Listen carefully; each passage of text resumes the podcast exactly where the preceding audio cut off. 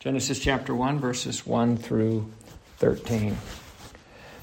In the beginning, God created the heaven and the earth, and the earth was without form and void, and darkness was upon the face of the deep, and the Spirit of God moved upon the face of the waters. And God said, Let there be light, and there was light. And God saw the light, that it was good, and God divided the light from the darkness. And God called the light day, and the darkness he called night and the evening and the morning were the first day. And God said, Let there be a firmament in the midst of the waters, and let it divide the waters from the waters. And God made the firmament and divided the waters which were under the firmament from the waters which were above the firmament, and it was so. And God called the firmament heaven, and the evening and the morning were the second day. And God said, let the waters under the heaven be gathered together unto one place, and let the dry land appear. And it was so. And God called the dry land earth, and the gathering together of the waters called he seas. And God saw that it was good. And God said, Let the earth bring forth grass, the herb yielding seed, and the fruit tree yielding fruit after its kind, whose seed is in itself upon the earth. And it was so. And the earth brought forth grass, and herb yielding seed after his kind, and the tree yielding fruit whose seed was in itself after his kind. And God saw that it was good. And the evening and the morning were the third day. And all God's people said, Amen. Amen. Our Heavenly Father, we pray Thee now that you would open up your words unto us that we might indeed see the Word, even Christ, and all that He hath done to create a people that are after His image and after His likeness. In His name we pray. Amen. Um, there is a great deal of scriptural truth in Genesis chapter 1. I had mentioned to you last week that the Bible can fold in on itself, as is the uh, glorious vision in the book of Ezekiel describes it as a wheel turning within itself. And so is um, the Bible here. You can compress the whole Bible into Genesis chapter 1, and then you can recompress it into, let's say, the first uh, seven verses or the first 13 verses, and then recompress into the first um, seven verses. And so we're going to do that. We're going to unfold the scripture, Lord willing, and see Christ in it and see the gospel and all of the things that God has done to create the heaven and the earth. Um, I was thinking of a good way that we might um, appreciate this. I was thinking about my wife yesterday who attended a um, eighth grade uh, reunion. She had gone to a parochial school with a, a number of kids and um, had an opportunity to visit with some of them. And what was interesting is one of the women came up to her and asked her if she was a Christian. And I thought, well, that's a strange question for somebody to do that you haven't seen in almost 50 years. It was a 50 year reunion. And so this is not a reunion like you and I might go to for our high school because these kids, many of them had gone to the same parochial school since the first grade. They all knew each other, and many of their families knew each other's families. So they had a um, um, a relationship which extended beyond the normal academic relationship you might have if you just went to um, class with a person. Their families knew each other. Sometimes they vacationed together, they went to outings together, school and church functions together. So you have a large group of people, not unlike what we're going to see in Genesis today, and yet out of that group, a couple of them become Christian. And so, um, when they came together, the uh, woman asked my wife, Well, you know, like, how did you become a Christian? And so when people begin to share their witness and testimony, they usually um, begin with their experiential. This is what I was going through in my life, and these are the things that I thought about, these are the things that I saw, these are the things that were set before me, as though I then um, navigated this process and made an intellectual conclusion based on the things that were set before me. Because that is our experience, that is how we see things. Um, and so, uh, while they were going to continue with this exchange and perhaps go deeper into how a person really becomes illuminated about the uh, truth of who Christ is, um, somebody came and interrupted the conversation, and so that is where it ended. But again, that is where we start when we're sharing with people. Um, the scripture says in Romans 3:11 that we've talked about before, there is none that understandeth, there is none that seeketh after God. And so while we're sharing with our experience with somebody, we might say, well, you know, I was kind of feeling empty inside, and I was struggling with this issue or that issue, and so I was kind of looking for something. and then uh, I found God. Well, that's not what the Bible says. It says there is none that seeketh after God. And as far as the intellect is concerned, again, it says that there is none that understandeth. And so the gospel is shared before a group of people, and the only people that, quote, understand are those in whom God shines the light of the knowledge of Christ into their hearts. John 6:44. It's nice that we just finished uh, studying the Gospel of John. In John 6:44, the Lord says, "No man can come to me except the Father which has sent me draw him." God the Father has to draw you to Christ. Christ was sent by the Father, and God has to draw you to Christ. And then Jesus continues says, "And I will raise him up on the last day." We're going to see that in the Scripture today about being raised up. In John 6:29, it says, "This is the work of God." This is the work of God that you believe on him whom he has sent. Jesus is speaking and he's saying, This is God's work that you would believe on me. I've been sent by God, and that you might believe on me is the work of God. Um, so we go back to Genesis chapter 1, and we can appreciate that in the creative process whereby God created the heaven and the earth, that God is teaching us about Christ in particular, and in general, He's teaching us about the gospel. In Psalm 40, verse 7, the Son of God says, Then said I, Lo, I come in the volume of the book. It is written of me. The volume of the book would be the entire Bible. I come, meaning the Son. God was manifest in flesh. It is written of me. It is written about Jesus the Christ. Jesus says that that verse is speaking of him in John 5:39 when he's speaking again to the um, scribes and Pharisees and he says search the scriptures in other words open up the whole Bible read what you can here for in them ye think ye have eternal life in other words you're looking for a formula here you're thinking that if you obey the law you're thinking that if you jump through a certain number of hoops you'll have eternal life but he says they are they which testify of me all the scriptures testify of Christ and then he says and you wouldn't come to me that you might have life. I'm standing right in front of you. The entire Bible is teaching and speaking about me. I'm right here, and you won't come to me that you might have life, because in Him is life. He is the life of the world. So, God, in the process by which He literally, in six 24 hour days, spoke heaven and earth into existence, in that process, He preaches the gospel.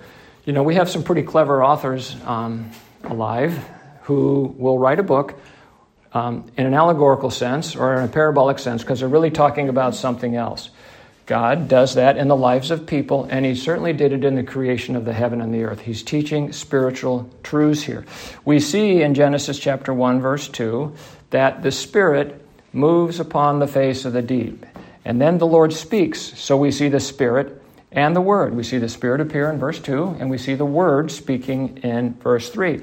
And that's exactly how it works in your life when you become a believer. The Spirit moves on your heart, and God speaks the truth into your heart. In John chapter 3, the Lord is speaking to um, Nicodemus, and he's explaining this truth to him. In John chapter 3, verse 3, he says, Verily, verily, I say unto thee, except a man be born again, he cannot see the kingdom of God. In other words, born from again here in the Greek means born from above. Unless you're born from above, can't see this, can't understand it. You've got to be born from above. Verse 5, he says, Verily, verily, I say unto thee, except a man be born of water and of the Spirit. Well, here in context, the water represents the gospel. Unless you're born of the gospel and of the Spirit, you cannot enter into the kingdom of God drops down to verse 8 and he says, The wind, he's speaking of the Spirit, the wind bloweth where it listeth. In other words, it goes wherever it wants to. You're seeing that in Genesis chapter 1, verse 2. The Spirit of God is moving upon the face of the deep. The wind bloweth where it, um, where it listeth, and thou hearest the sound thereof, but canst not tell whence it cometh and whither it goeth. So is everyone that is born of the Spirit. And so you have the Spirit and the gospel, you have the Spirit and the Word, just like you see in Genesis 1, chapter 1, verses 2 and 3. That's what the Lord is explaining for us um, here, that we would appreciate that. In 1 John chapter 5, verse 7 and 8, again, we have a similar um, expression here. In 1 John 5, 7 and 8, the, um, the Lord tells us, For there are three that bear record in heaven the Father, And the Word, of course, is Christ, the Son of God. 1 John 5, 7, and 8. The Father, the Word, and the Holy Ghost, and these three are one. Three separate entities, yet they're one here. And verse 8, and he says, And there are three that bear witness in earth the Spirit, well, that's the Holy Ghost, and the water, that would be the gospel, and the blood, that would be the cross. And these three agree in one the cross, the, the gospel, and uh, the Spirit. They all agree in one. So we see this in Genesis chapter 1, where we see these things come together. We're going to see the cross here in just a few minutes as we get to verse number um, 6. So, we should appreciate words have different meaning in the scripture depending upon where they are used. It's always context, context, context. So sometimes the uh, water represents the gospel, as I just shared with you from John chapter 3. Sometimes it represents um, the uh, peoples, and we're going to see that in a little bit here. Um, and sometimes it represents um, the um, sin, and we talked about that last week as well. Now, remember from last week we looked at we read Job chapter 38. In verse 4 of Job chapter 38, God asked the question to Job. He says, "Where wast thou? Where were you, Job, when I laid the foundations of the earth?" Where were you, Job, when I laid the foundation of the earth? Declare it if thou hast understanding. I'll ask the same question to you. Where were you when God laid the foundation of the earth? Well, the Lord answers that question for us in Ephesians, uh, uh, 2 Thessalonians, 2 Thessalonians chapter 2, verse 13 and 14. The Lord tells us here in verse 13 of 2 Thessalonians chapter 2, he says, But we are bound to give thanks always to God for you, brethren, beloved of the Lord because God hath from the beginning chosen you to salvation through sanctification of the Spirit and belief of the truth. From the beginning, God hath chosen you. So, where were you?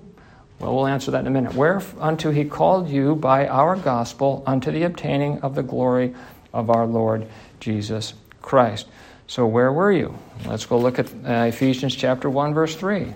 In Ephesians chapter 1, verse 3, again, we're going to get the answer to this. So, uh, now you know already that you were chosen from the beginning. So, that takes you right back to Genesis 1 1. In the beginning, God created the heaven and the earth. So, from the beginning, He hath chosen you unto salvation. In Ephesians chapter 1, verse 3, He says, Blessed be the God and Father of our Lord Jesus Christ, who hath blessed us with all spiritual blessings in heavenly places in Christ. Where are the blessings? They are in Christ. Verse 4 According as he hath chosen us in him before before the foundation of the world that we should be holy and without blame before him in love. So you were chosen in Christ before the foundation of the world. So when he asked Job the question, Where wast thou when I laid the foundations of the earth? I'm going to tell you where you were. You were in Christ.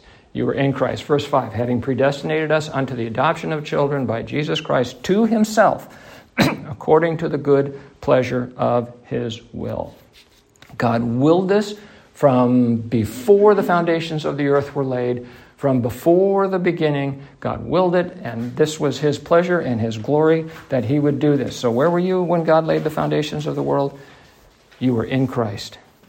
Now, recall when we were in the Gospel of John, in John chapter 17, verses 23 and 24. You don't need to turn there. I'm going to put those two verses together. But I want us to appreciate this because Jesus is speaking to his disciples, and he says that God the Father has loved them, the elect, the saints, you and me, God has loved them as thou hast loved me. God loves the elect the same way he loves Christ. And he says in verse 24, For thou lovest me before the foundation of the world. So before the foundation of the world, God loved the people that he was going to elect unto salvation, the ones he predestinated before the foundation of the world. You were chosen and you were set apart, sanctified by the Spirit, and you were loved by God. So, what we see folding here in Genesis chapter 1 is God helping us to appreciate and understand the gospel. And I want to share this with you if this is not absolutely clear.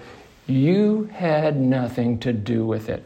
So, when my wife is sharing her experiential um, testimony with this particular individual, as we have all done in the past. The, the, the truth is, we were in darkness, and Christ came to us and shined that light in our heart and then our understanding was enlightened and illuminated, and we began to appreciate the things that God had done in our life.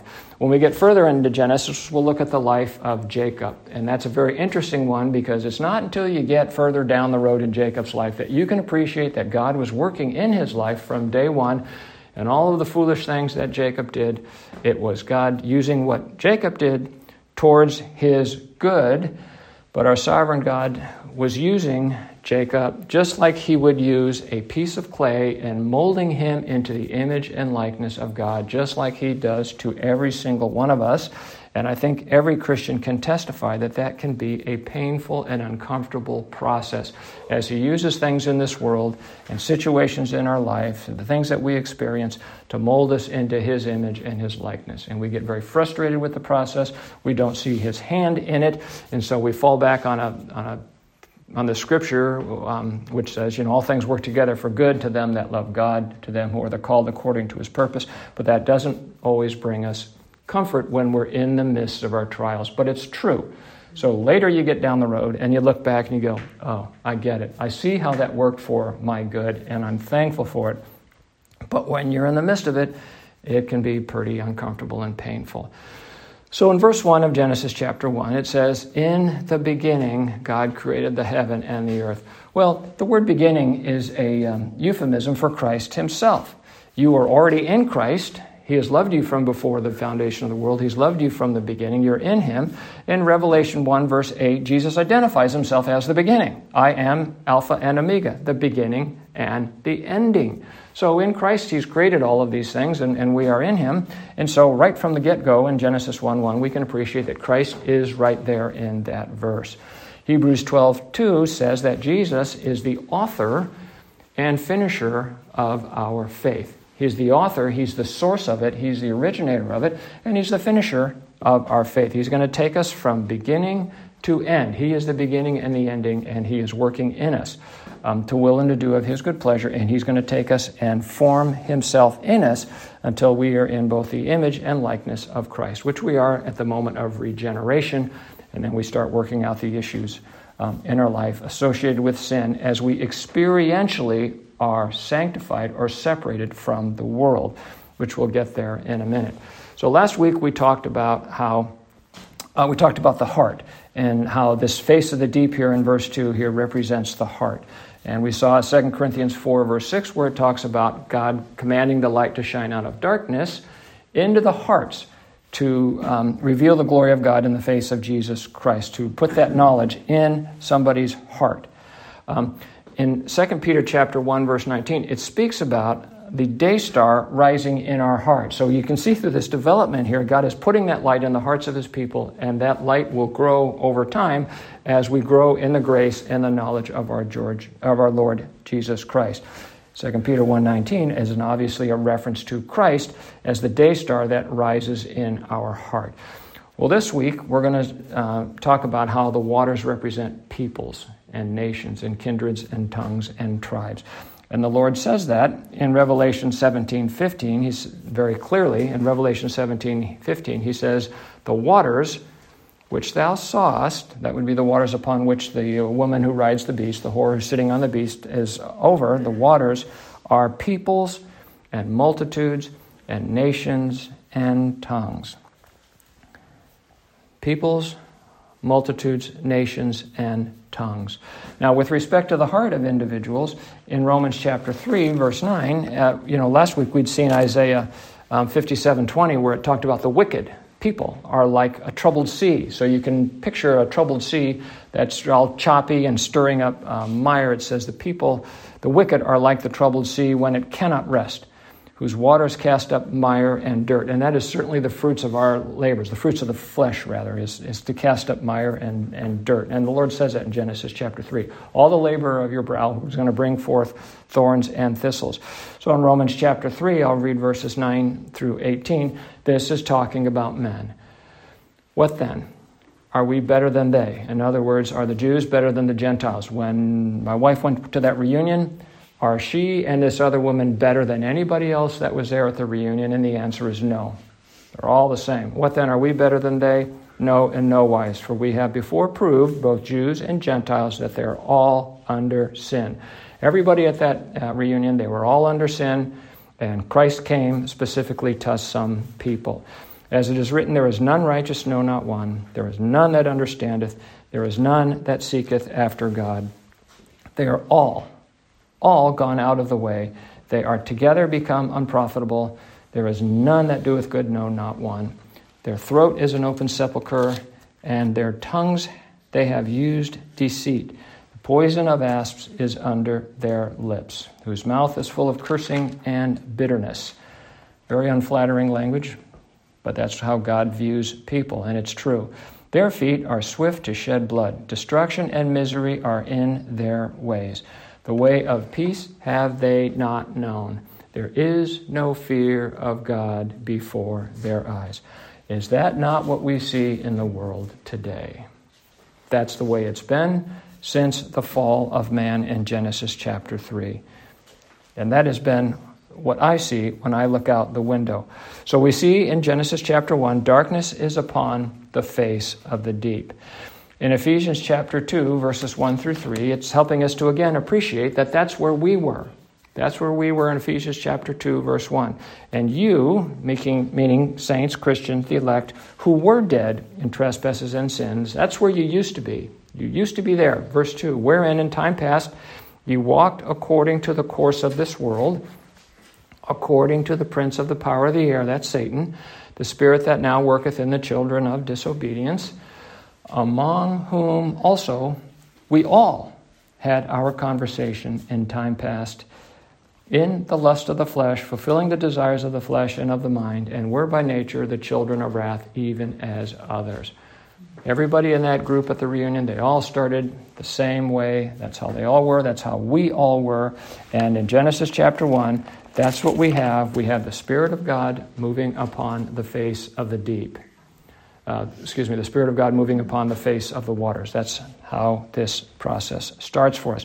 Now, we read in Matthew chapter 14, verses 20 through 30, 22 through 32, and that is the occasion where Jesus has sent the multitudes away. There's separation there between the multitudes and between his disciples. He goes up apart from the people and he prays by himself, and then he comes down and he walks across the water walking on the top of the water is tantamount to the Spirit of God moving upon the face of the waters. There's a parallel here. And when they see him come, what do they say? They are afraid. The light shineth in the darkness, and the darkness comprehended it not. They're afraid. Darkness flees from the light. That's what evil people do. You come in here, come in another place, turn on the light, and all the cockroaches run because that's what they do. They don't like the light. That's the way people are. They want to move away from the light. They're very much afraid. What does the Lord do? He brings peace to them, He brings comfort to them. He says, Be not afraid. Peter goes out of the boat. What's he do? He takes his eyes off of Christ. He looks around. He's afraid, and he plunks down into the water. And Jesus, like the Spirit of God moving across the waters, reaches down and fishes him out of the water. Just like you see happening here in Genesis chapter 1, where the God is going to separate peoples from people. He's going to separate um, waters. And so, with respect to Christ being um, the Spirit of God, we can, it says that in Romans chapter 8, verse 9. It tells us that the Spirit of God must dwell in us. It says there in Romans 8, 9. Now, if any man have not the Spirit of Christ, he is none of his. So we see this relationship between who Christ is and the Spirit of God. You must have the Spirit of God uh, in you. And so here we have the Spirit of God moving upon the face of the waters.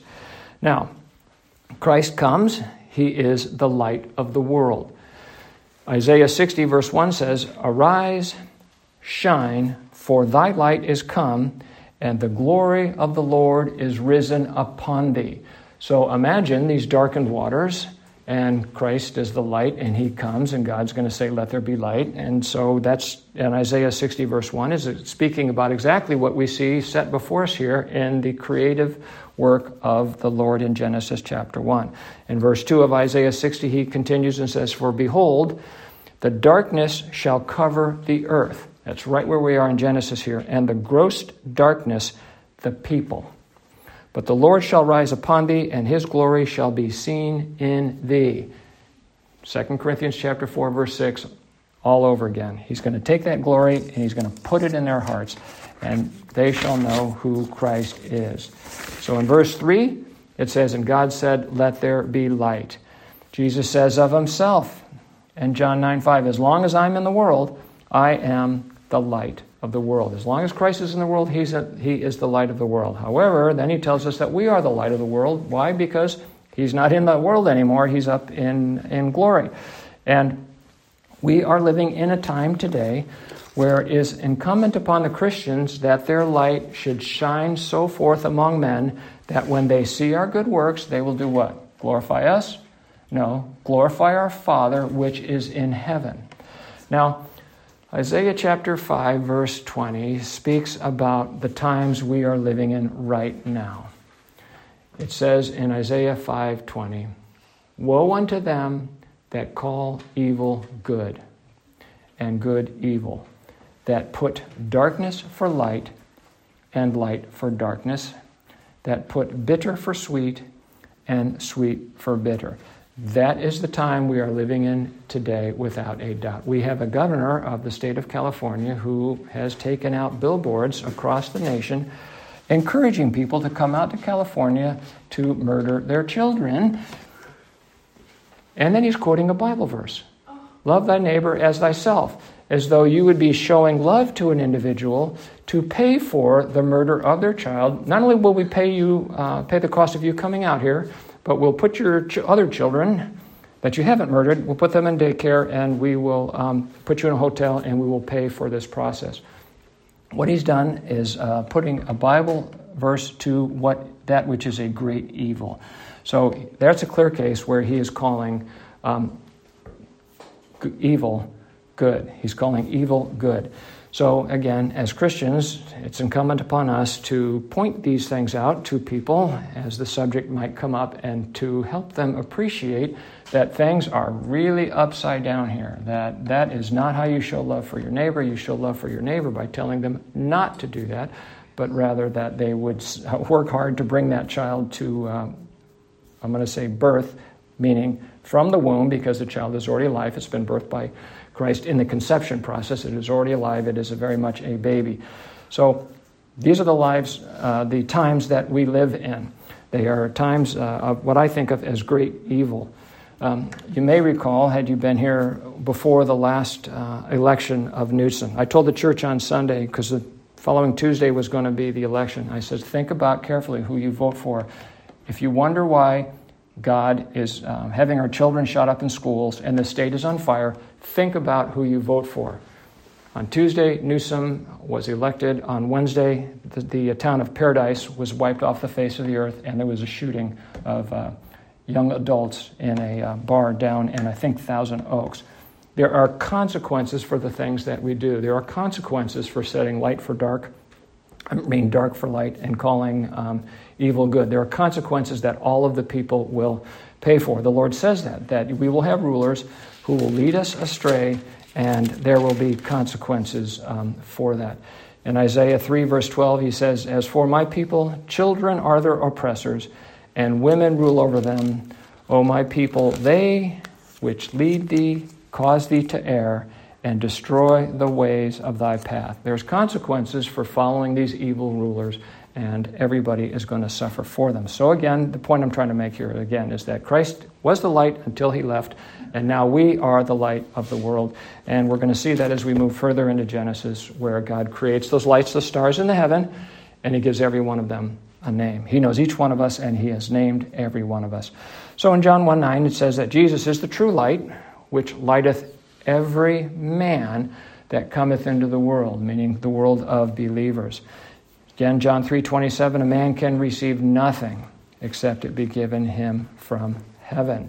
And as far as receiving Christ, again, Christ is that good gift and perfect gift which is from above and came down from the fathers of lights, from the Father of lights. That's James 1:17. So, back to 2 Corinthians 4 6, and the reason I keep going there is because God is clearly linking that verse with Genesis chapter 1.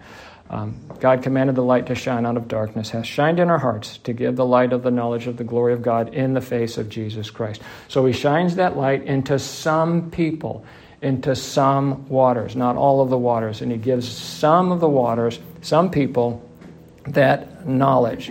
And so we appreciate in verse 3 the light there was not created. That's a different word than the Lord uses elsewhere in the scriptures. That light was not created. It was simply came to pass. It came to happen. It was done. So it was not a created light. Now in verse 4, we see that God saw the light, that it was good. And we look for, we see this interesting pattern here in Genesis chapter 1 where we have light in verse 4 resurrection in verse 9, and also fruit and seed coming forth in verses 11 through 12. And such as it is in our life. God shines that light in our heart. We are resurrected, gone from uh, death to life, and then we bear fruit. The Lord says that faith without works is dead, and we understand that that works is fruit. And you see the same pattern in the scripture light, resurrection, and then you see um, fruit. The resurrection and the fruit comes on what you would expect day three. Again, big pattern here, verses 1, uh, excuse me, days 1 through 3. We have dividing, binding, and then naming. Dividing, binding, and naming. In days 4 through 6, we have adorning. God is adorning those things that we learned about earlier. He adorns um, the lights. And by that, we see the sun, the moon, and the stars and he adorns the waters. We see fish bringing forth, uh, coming forth in the waters, and he adorns the earth that it brings forth things until eventually on day six it brings forth that which is in the likeness of God Himself. After the which God calls it all very good, and so. Big pattern. Again, we see uh, that a difference between the first three days and the second three days. Um, in verse 4, we have God dividing between the light and the darkness.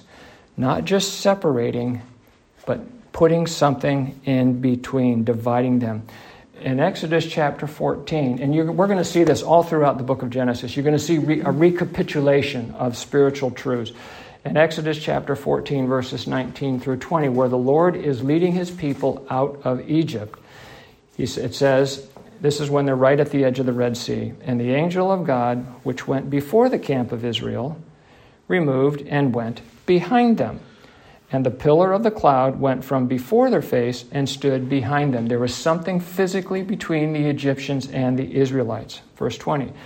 And it came between the camp of the Egyptians and the camp of Israel, and it was a cloud and darkness to them, darkness to the Egyptians, and it gave light by night to these, so that the one came not near the other all the night. So the Egyptians are in darkness, the Israelites are in light, and there is something between them, so they cannot come together. Now, there's an illusion of the cross here because in um, Exodus chapter 12, verse 6, it talks about slaying the lamb. If you look into the Greek, excuse me, if you look into the Hebrew, it says that the lamb is slain between the evenings, between the evenings. So again, we see that there's something put in between. So, God separating the light from the darkness, separating light from darkness.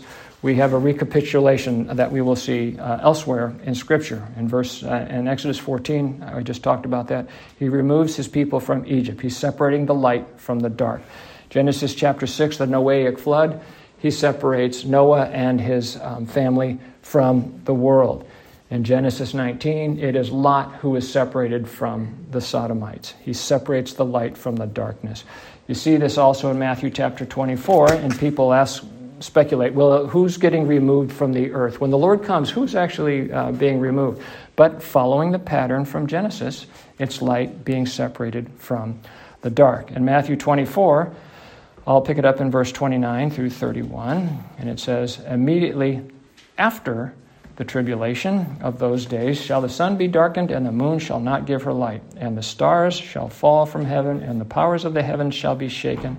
And then shall appear the sign of the Son of Man in heaven, and then shall all the tribes of the earth mourn, and they shall see the Son of Man coming in the clouds. Oh, where's he coming from? Oh, clouds of heaven with power and great glory. Verse 31 And he shall send his angels with a great sound of a trumpet That would be the last trump, as we read about in other places. And they shall gather together his elect from the four winds, from one end of heaven to the other. He's going to gather his lights out of this world and separate them from the world.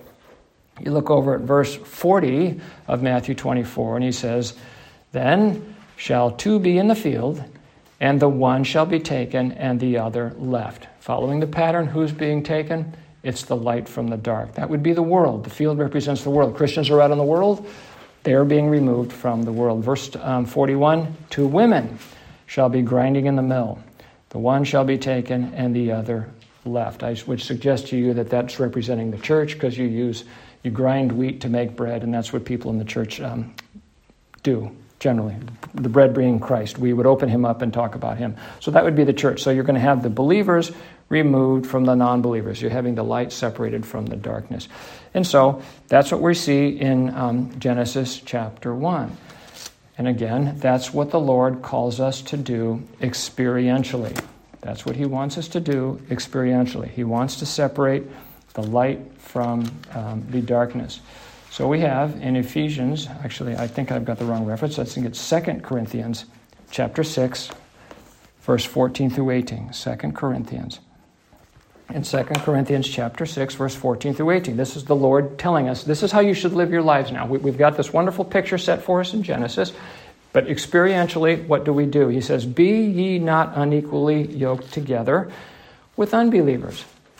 For what fellowship hath righteousness with unrighteousness? There is no fellowship to be had. And what communion hath light with darkness? Same thing, same pattern set before us here. There's going to be a division and a separation between the light and the darkness. Verse 15, And what concord hath Christ with Belial? That would be Satan. Or what part hath he that believeth with an infidel? He's setting these parallels before us here righteousness, unrighteousness, light, darkness um, Christ with Satan. Um, what agreement hath the temple of God with idols? For ye are the temple of the living God, as God has said, I will dwell in them and walk in them, and I will be their God, and they shall be my people. Verse 17, this is what he's telling you to do. Wherefore, come out from among them, and be ye separate, saith the Lord, and touch not the unclean thing, and I will receive you. And I will be a father unto you, and ye shall be my sons and daughters, saith the Almighty. He's telling the world, he's telling Christians in the world to come out of the world. Do not be um, unequally yoked with these people. Do not um, Unite your hearts with them. Separate yourself from the world. Do not get involved in the world. I've quoted before our conversation is not on this earth, our conversation is heaven. That's where our government is. That's where our, our king is. That's where our love is. Our love is for God the Father, God the Son, and all of his saints. So we are to separate ourselves from the world, and that is exactly what we see God doing in Genesis chapter 1 Verse 5 He separates the light from the darkness and he gives a name to each one. The light he calls day. Um, and the commentators say the root of that comes from the word motion, which is under the influence of light. And the darkness he calls night. And they tell me again that the Hebrew word has to do with deviation. So God is giving names to these things that would be associated with their different characteristics. So dividing, binding, and giving a name. And then it says, And the evening was, and the morning was the first day. We understand that as a 24 hour period. So we have this pattern where we go from dark to light. God has sets this um, up for us, and that's not the way we think of a day and our, the way we have set up our calendars. We think it goes from midnight to midnight, or when we speak about a day, oftentimes we think it starts with sunrise and ends, let's say, the, the next day 24 hours later. In nehemiah 4.21 it talks about how uh, the day ends um, at when the stars begin to appear and that's when a new day uh, begins. So in the scriptures a day goes from a period of darkness to a period of light which is consistent with our spiritual awakening. We go from darkness to light. Colossians 1.13 the lord te- teaches us that. He said he has delivered us from the power of darkness and hath translated us into the kingdom of his dear Son, who we know, of course, is light. So, pattern in scriptures, it was evening and morning, first day, evening and morning, second day. That's a pattern of going from dark to light, which is what we experience. Ephesians 5 8 says, Ye were sometimes darkness, but now ye are the light of the world. And we saw that in Ephesians chapter 2, the first couple verses. We were darkness. We walked in darkness and we were dead in trespasses and sin just like the rest of the world. But now he has moved us to um, a kingdom of light. And he is telling us not to have any fellowship with the unfruitful works of darkness. So day one closes out with God declaring the light good. It's not until day three that we're going to see that again, where he calls something good, and that's when the dry land appears out of the water. And then we, of course, have the resurrection set before us, and we're going to see fruit come out of the ground, adorning those things which God had previously uh, done. In verse 6 here, we see that he says, Let there be a firmament. And I want to share with you that the word firmament appears in verse 6, verse 7, and verse 8. And it means something different in all three verses. And so Context, context, context. So God says, let there be a firmament or an expanse, an atmosphere. In a creative context, God is creating um, the atmosphere where birds fly and where clouds are. And we should appreciate that the scripture speaks of actually three um, heavens. Three heavens. There's a heaven where the clouds are, there's a heaven where the stars are, and then there's the spiritual heaven. 2 Corinthians chapter 12, verse 2. Um, the Apostle Paul is speaking by inspiration of the Holy Ghost, and he says, I knew a man in Christ above 14 years ago, whether it be in the body, I cannot tell, or whether out of the body, I cannot tell. God knoweth, such as one caught up to the third heaven. So he's telling us that there are three heavens. And I knew such a man, whether in the body or out of the body, I cannot tell. God knoweth how that he was caught up into paradise, that would be the third heaven, and heard unspeakable words of which it is not lawful for a man to utter. So the Lord is setting forth before here that he's creating the atmospheric heaven, but it's going to be symbolic of um, something. So we have the clouds, we have stars, and then we have the spiritual realm. And in verse 7, God's going to separate the waters above from the waters below. In James 3:12, he talks about how a fountain cannot yield both salt water and fresh water. And in the creative event, we know that the waters below are salty, the seas are salty, and the waters above are fresh water. So God is separating believers from non believers. And so he is separating the waters, peoples, above from the peoples below, the peoples in whom's heart has been shined the light. He's removing them from the other group and he's raising them up. If we had continued in Ephesians chapter 2, after, uh, we left off at verse 3. If we'd read verse 4, it says, But God, who is rich in mercy, for his great love wherewith he loved us, even when we were dead in sins, even when we were that darkened water, um, even when we're dead in sins, hath quickened us together with Christ. By grace ye are saved, and hath raised us up together and made us sit together in heavenly places in Christ. And this is what you're seeing as the Lord continues here in the, um, his um, narrative of how he created the physical world. We're seeing what he's doing in a spiritual realm. So there is something that separates these two peoples. And he says he put a firmament to separate these two peoples. What would that firmament be? It's the cross of Christ separating between these two groups. Recall that Christ was above the earth when he was on the cross. He was between heaven and earth when he was on the cross. It is the cross that separates between these groups, between believers and non believers, saints, unregenerated, light, dark, sheep, goats. That is the firmament that separates in there. And in verse 8, it says, And God called the firmament, which is a different firmament, he calls it heaven. He gives it a name. And it was so. God is sovereignly ruling over all things. God is determining what waters, what peoples are going to glory, and which ones are going to remain in darkness. And it was evening and morning the second day. Now, when we move to day three here, we can appreciate that we see resurrection in verse 9. We see dry land coming out of the seas, dry land coming out of the peoples. In Romans chapter 1, verse 3, it says that Jesus Christ our Lord was made of the seed of David according to the flesh, made of a woman. So, as I mentioned to you last week, big picture, God speaks the earth into uh, existence. He makes man out of the earth he takes the woman out of the man, puts the um, um, divine seed in the woman, and out of the woman comes the man. So you can think of, in this context here, that the earth um, represents Christ in terms of a resurrection.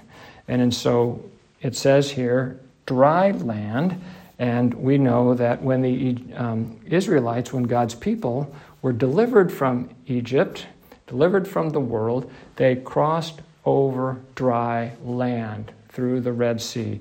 And when they went to that which symbolizes glory into the promised land, they crossed the Jordan River on dry land. So the dry land comes out of the um, out of the seas here, and we appreciate that the resurrection is in view here. And this on the third day, of course, Christ rose from the dead. And what do we begin to see immediately after that? We begin to see that the earth brings forth fruit with the seed in it. We, the saints, are the fruit of God's laborers, in which is the seed of Christ. Big picture principle in Genesis like kind after like kind. Christ begets Christians, and Christians beget other Christians. I'm not talking about a physical birth, I'm talking about a spiritual birth. God is the one who has defined the limits to how far the water can go. Again, we're speaking about the physical context, but he's also speaking about it in a spiritual context. He said that in Job 38 11. He says, Hitherto shalt thou come no further. He's talking to the oceans. And here shall thy proud waves be stayed. The um, waters are not going to encroach upon the dry land. They're not going to encroach upon Christ. They're not going to encroach upon his Christians. In Jeremiah 5:22, the Lord speaking, he says, "Fear ye not me." This is the Lord speaking, saith the Lord. Will ye not tremble at my presence, which hath placed the sand for the bound of the sea by a perpetual decree that it cannot pass it? And though the waves thereof toss themselves, yet can they not prevail. Though they roar, yet can they not pass over it. God has set a division between the non elect and the elect. They cannot cross over it. Now, we know that the church is going to suffer at their hands, but the church, by virtue of Christ's work, will prevail. In the end, in the book of Revelation, that, he's going to make the city and the darkness shall, their, um, the uh, people that are without shall not come into the city. God has made a division there. Christ is the one who separates the light from the darkness, the fresh waters above from the salty waters below. He separates the earth from the seas, the sheep from the goats, believers from non believers, children of God from children of Satan. It cannot be crossed. And so we see in here God dividing, binding, and then naming things associated with their characteristics. And we see that the end of the third day closes out with, and God saw that it was good. And indeed, the resurrection is good. So, taking this all back down to the reunion uh, that uh, my wife attended to um, yesterday, that's the way it was. All of these people were um, the same, one with each other. Um, they were a darkened mass, if I can use the language of uh, Genesis chapter 1, and yet God worked in the hearts of a couple of people to give the knowledge of the glory of God in the face of Jesus Christ in them. That this other person would come up and speak with my wife is quite remarkable that out of all of the people there that they would come together and uh, this other woman would say something and we know that when elizabeth who was pregnant with john the baptist came to Mary, who was pregnant with Christ, the babe in Elizabeth's womb leapt. And so it is often when we come upon other Christians that our hearts leap when we come upon another Christian. God has somehow put that, that truth in us. I'm not telling you you can identify Christians, but I'm just saying that, that the Spirit works in, in us in ways that we cannot appreciate and understand sometimes. And He unites us and He, he removes His people from the, the, um, the masses and brings them together in Christ. And such he has done for every one of us um, to his glory and, uh, and ours as well. Amen.